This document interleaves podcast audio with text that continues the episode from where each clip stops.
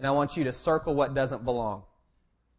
First Chronicles 20, 27. I'm going to read you a list. These are people who are in David's court, I guess. And I want you to circle what doesn't belong. And we're just going to fumble through the names. Azmaveth was, was in charge of the royal storehouses. Jonathan was in charge of the storehouses in the outlying districts, in the towns, the villages, and the watchtowers. Ezri was in charge of the field workers who farmed the land. Shimei was in charge of the vineyards. Zabdi was in charge of the produce of the vineyards for the wine vats. Baal Hanan was in charge of the olive and sycamore fig trees in the western foothills. Joash was in charge of the supplies of olive oil. Shitrai was in charge of the herds grazing in Sharon. Shaphat was in charge of the herds in the valleys. Obil was in charge of the camels. Jediah was in charge of the donkeys. Jaziz was in charge of the flocks. All these were the officials in charge of King David's property. Jonathan, David's uncle, was a counselor, a man of insight and a scribe. Jehiel, son of Hachmoni, was uh, took care of the king's sons. Ahithophel was a king's counselor. Hushai the Archite was the king's friend. Ahithophel was succeeded by these other two guys, and Joab was the commander of the royal army. So what doesn't belong? King's friend. Doesn't fit.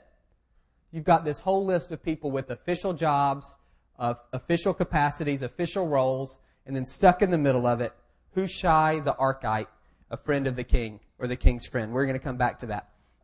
Uh, today is our uh, small group sign up day. My hope for you in a, in a few minutes, I think we have about 15 small groups, and the small group leaders are going to stand up and they're going to give you their 30 second pitch. You'll have a chance after that to come forward and to talk to them, to get to know, uh, get to know them a little bit, find out a little bit more about their group, and then ultimately, hopefully, to sign up. That's the goal, is uh, for y'all to sign up for a small group. And you might say, well, wh- why do I need to do that? And I want to share a little bit with you today about why it's important for you to do that. And I'll say off, right off the bat, small groups are the means to an end. It's not being in a small group for the sake of being in a small group. The goal, life-giving relationships. That's shorthand for us. Life-giving relationships is kind of a shorthand way of saying regular and intentional relationships with people who love God and love you. You have to have them. Regular, that means you need to be in frequent contact with these people. Maybe you can do it over the phone. I, I think it's difficult to do these things long distance, phone, email, whatever. Um, you, there's too much life that passes in between phone calls or it's too easy to hide behind email or Facebook statuses or whatever. This is, to me, it's, it's gotta be person to person. You, you, maybe not, but I think so. Frequent contact. These are folks who you're living life with. Intentional. Not just spending a lot of time with. You can spend a ton of time with somebody and the relationship still not really rise to the level of being life giving. Just hanging out with somebody, even for massive amounts of time, it doesn't work. Some of you who are married have found this out. Just being with somebody for eight or nine hours, waking hours a day, that doesn't produce intimacy. That produces familiarity, which is not the same thing. There's an intentional component, taking a step. We've talked about this before, being transparent, letting people see into you, being vulnerable, letting them speak into you. That's, that's what moves the relationship deeper. That what, that's what moves it from knowing about me to knowing me. It's when I let you in. So that, that, I'll say straight up, that's never easy and it's never natural. It's always a conscious decision to do that. To make a choice with somebody else, say, all right, I'm going to let you in. I'm going to let you see what's going on with me. And not just that, I trust you enough to let you help form and shape my response to whatever it is that's going on. I'm going to open myself up and allow you to speak into my heart. So your relationships need to be, these life-giving relationships are regular, intentional with people who love God. You can have excellent friendships with people who aren't Christians. Encourage it. That's great. Do it. But at some point, you've got to have some friends who love God, who have the same compass as you have. Ultimately, for something to be life-giving, you have to be connected to the source of life. And if someone is not connected to the source of life, then the best they can do for you is their best. And there will be times in your life where someone's best is not enough. You need Jesus. And if you don't have friends in your life who are connected to God, then you've cut yourself off from those divine resources. And that's a bad place to be. You've got to have friends who love God and friends who love you. People who are, to, to love someone is to be committed to their best regardless of the personal consequences. You've got to have that. Not just people who'll pat you on the back, but people who'll get in your face who'll challenge you, who'll encourage you to, to push on, to, to press on. We've said before, everybody has lettuce in their teeth at some point, and you need people who love you enough to tell you and not let you go through your whole day looking silly. So, life-giving relationships, regular, intentional relationships with people who love God and love you. Small groups to me are they're the means to that end. Small groups again are not the end; they're just the way of getting there. It's a great way of creating um, of creating a context or a culture and an atmosphere where these types of relationships can form. You were made for life-giving relationships. Genesis 1 and 2. God makes the sun and it's good, and the moon is good, and the stars are good, and the earth is good, and the land is good, and the sea is good, and the atmosphere is good, and the trees are good, the animals are good, and the bugs are good, and the fish are good, and the everything is good. And then God said it's all very good. He makes Adam. It's good. It's all very good. Genesis 2:18. But it's not good for Adam to be alone. So the Lord will make a suitable helper for him. Adam lived in perfection, an ideal setting. Everything around him was good. So much so that God says it's all, the sum total of it is all very good. But it's not good for him to be alone. You don't live in paradise. Your setting is far from ideal. And if it wasn't good for him to be alone, it, there's no way it's good for you to be alone. I'm not talking about having friends. I'm talking about these life-giving relationships. This isn't how many people follow you on Twitter or how many Facebook friends you have or whether you can fill up a restaurant for your birthday party. This is, are you in regular and intentional relationships with people who love God and love you? If not, then you are alone. And don't give me, well, me and Jesus are fine. Because you're not. Adam, your relationship with God is not better than Adam's was. This is pre-sin. The, the picture in the Bible is God walking with Adam in the cool of the day. You don't do that. You don't. And God says he needs something else. I don't think about that. God, who is walking with Adam, this unmediated relationship with Adam. No sin, no frustration, no confusion, none of the stuff that we wrestle with. And he says it's not good for him to be alone. So how, it's you and Jesus, that's not enough. You need people. Because God says you need people. You were created, I was created for life-giving relationships. You also need them because isolation is an invitation to the enemy. 1 Peter 5 8 says, Be aware, be alert, be self controlled, because your enemy, the devil, prowls around like a roaring lion looking for someone to devour. Y'all have seen the nature shows. Who do the lions go after? Stragglers. If that's you, you've got a target on your back. You've got to be in relationship, these life-giving relationships with other people to protect you from temptation. Darkness, uh, the enemy lives in darkness and isolation is a means of darkness, a type of darkness. Those of you who are Christians, I want you to think, since you become a Christian, think about the sinful behaviors that you have wrestled with. And I would, I would bet you lunch that every one of those started in darkness. You were, there was a part of your life that you kept isolated from other people. And in that dark place, sinful practices began to take root and grow. And that's why you wrestled, because there was no light coming in. You pulled this part of your life away from other folks. You didn't allow people to see it. And that's where these sinful behaviors took root. I'm in a group on Friday mornings with two other guys. We meet together every Friday for an hour. We, we commit to reading the Bible. It's like this week we're reading the book of Romans and we'll talk about it and say, you know, this is, did, did you read it? Yes or no? But then we ask accountability questions and they're wrote.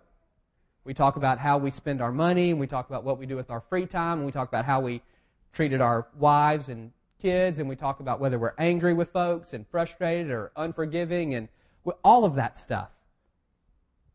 Every week, I know these guys, there's light coming into my heart. So sin has a week with me. It's got from Friday to Friday to take root in my heart before somebody is going to see it, before I have the opportunity to expose it to someone. And these guys know me well. They know when I'm lying and they know when I'm dodging, and they can call me on it. You need that. All of us, we need protection from the enemy. If we isolate ourselves, that's choosing to live in darkness. And that's his playground. And in those dark areas, sinful practices will take root. I guarantee it. That's where the enemy lives. That's not where God lives. He lives in the light. He wants to bring you into the light. One of the ways he does, does that, excuse me, is through other people. Relationships are a channel of God's grace. This is 2 Samuel 15. You can flip back over there. We've talked a couple of times. So David's the king, and then his third son Absalom launches this coup. And according from what da- the news David is hearing is that every the country is with Absalom. One of his top advisors, this guy uh, Ahithophel, who according to 2 Samuel 17, everybody said it. This guy, he doesn't, he's not wrong. Listening to him is like listening to a guy who inquires of the Lord. He's always on. He has aligned himself with Absalom. There's some of the Psalms you can read where David talks about being stabbed in the back. This is most likely what he's talking about, where this guy, one of his most uh, trusted advisors, has aligned himself with Absalom. So it looks like it looks like David's done, and so he takes his guys and says, "Throne's God. I'm walking out the door.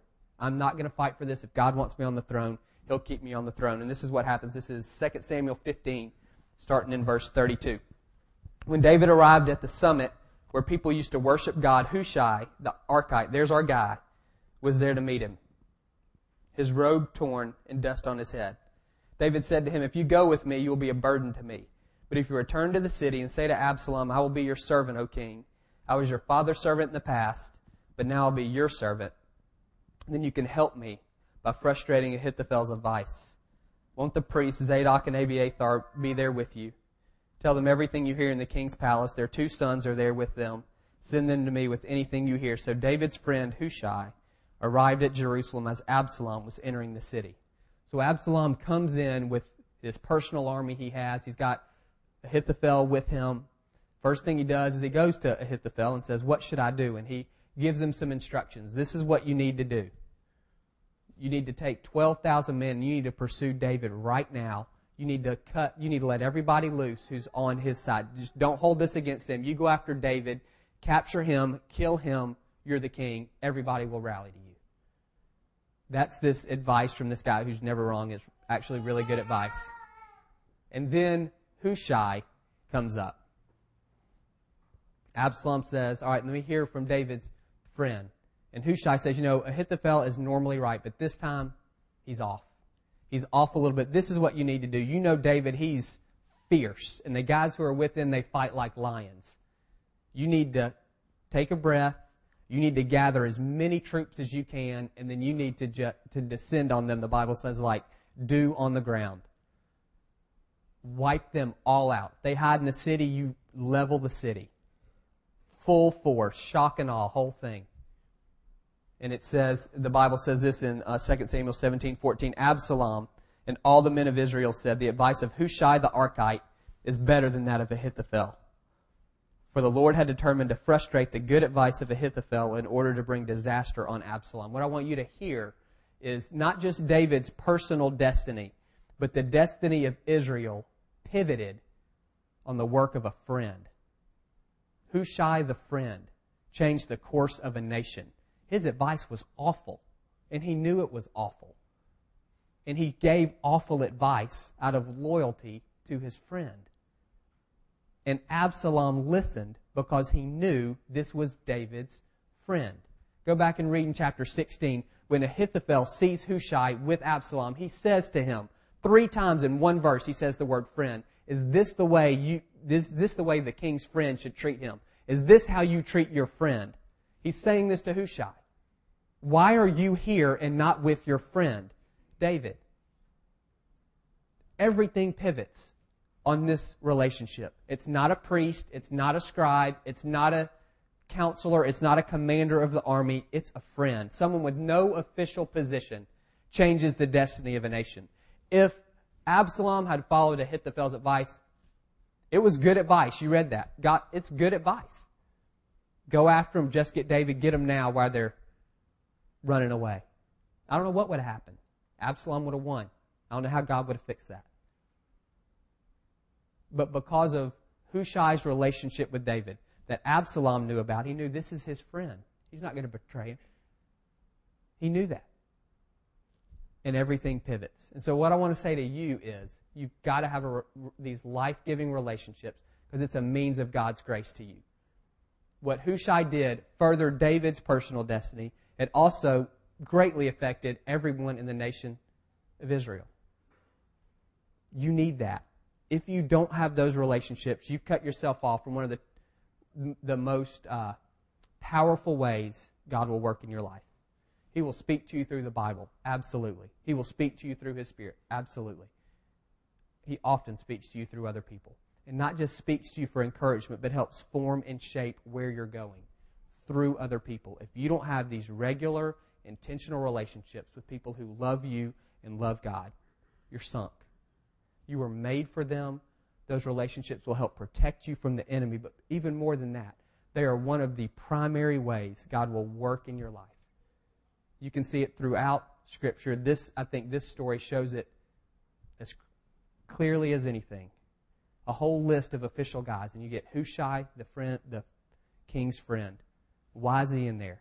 Because he made as significant a contribution as anybody. You can make an argument the most significant contribution of anybody was made by a guy who was just someone else's friend. No official role other than a buddy. This is a picture. You show that picture, Greg? To me, this is not theoretical. This is actual. M- Misty and I moved back to Marietta in May of 2000, and this picture was taken in either June or, or July of 2000. We all look a little better in that picture, at least I do. A little thinner, a little more hair. So one of the first things we did when we moved back was we found a small group. And out of this group of people, I, we, Misty and I get together with four of these couples every month for dinner. They're, they're the people that we live life with. Every month, there's 10 of us that get together for dinner. We got kids running nuts, but we've made a point to say this is what we're going to do. People are busy and all of those things. Life has gotten more complex. But we said we're going to do this. I meant my, the group I was telling you about on Friday, one of the guys is in this picture. And my hope for y'all is in 10 years, you've got a picture and you can say, these are the people. Like, they're the ones that have walked me through the last 10 years. They've been, they're the people that we've gone on vacation with, and they're the people that I've eaten out with on Friday nights, and they were there when things were great, and they were there when things were terrible, and I was there for them when things were great, and I was there for them when things are terrible. You need this. At one point when we were having our little dinner thing, there were five couples from four different churches. It didn't have anything to do with who goes to church where. It was, we've decided these are our folks. And you've got to have that. You have to. You are made for it, yes. It will protect you from temptation, yes. And to me, even more than that, you need God's grace. And He will send His grace to you through people like that. If you don't have a picture, if you, you got to get one. And the good news is you can. You can uh, take that down. The, some of the reasons why we don't develop these relationships, we don't have time. It's a pain. You got to put in a lot of time into being friends with folks on this level. And relationships are the easiest thing to cut when you get busy. We just don't have time. I would say make time. You got 168 hours in a week. You can find a few. Some of us, it's we're in these kind of relational ruts. They're people who we've been friends with for a long time, and we've kind of created the expectations for what we're going to talk about. These are my Georgia football friends, and these are my fantasy football friends, and these are my, you know, talk about the politics friends, and you kind of have those little slots with people. And it's hard to break out of those relational ruts. Again, it's never easy. It always requires intentionality. And sometimes we've been going with folks in the same direction for so long it's really hard to think about moving in a different direction. But again, you got to. Just spending a lot of time with people, it's, it's not enough. There has to be this sense of opening your heart up to them. And kind of, I would say, tied into that is kind of the familiarity. It's kind of a curse sometimes. You can know everything that's happening in someone's life. You know what's going on with their family and with their job, and you know some of the things they're thinking about. And because you know a lot about them, you can think that you know them, but we know that's not true. Just knowing my calendar is not the same as knowing me. And there, we've got to be willing to make that shift with people. Another thing, this may be especially for folks who are maybe under 30, single or married, but maybe if you're under 30. I think one of the, it's kind of a college hangover. In college, it's very easy to develop these kind of friends. A lot of times you're living with them and in college you think you're busy, but you're not. You're in class 10 or 15 hours a day or a week and then you've got all this time on your hands. Everybody's 18 to 22. Everybody's new in town, so everybody's looking for friends. It's really, it's pretty easy to develop these type of friends in college. Some of you live with the same people for two or three years and, and now you've left and you wonder, well, is that it? Is that as good as it's ever going to get? And you've tried to recreate that here and it hasn't worked and I'll just, it's, it's harder. It's harder once you leave because people move in different directions. Your life gets more complex, and the more complex your life gets, the harder you have to work at relationships. If you've gotten, if you're, if you're married, most likely your spouse doesn't want you to have roommates. They might. You're not going to get that. Many of you hopefully have jobs now, and you, you don't have the time. You're getting older. You can't stay up till four in the morning. Those things happen. It's more work to develop the relationships, but you can't think that you peaked at 21. Like, that's not as good as it gets. God is not a good God if the best days were from 18 to 22 relationally. That's not true. You can read, you can develop those friendships. It's just going to be harder. I'm saying straight up, it's going to be harder, but you can. It takes time that you might not have that you've got to create and it's going to take effort that you used to not have to make that you're going to have to make now. But it's worth it because you're made for it. Will, those relationships will protect you from the enemy, and they'll be a channel of God's grace to you. Apart from them, you're you're done. You're done. The small group leaders are going to come up here now. You guys, if you're helping with the small group, y'all come on up. If you're sitting in a chair, you should have one of these things with one of these things in it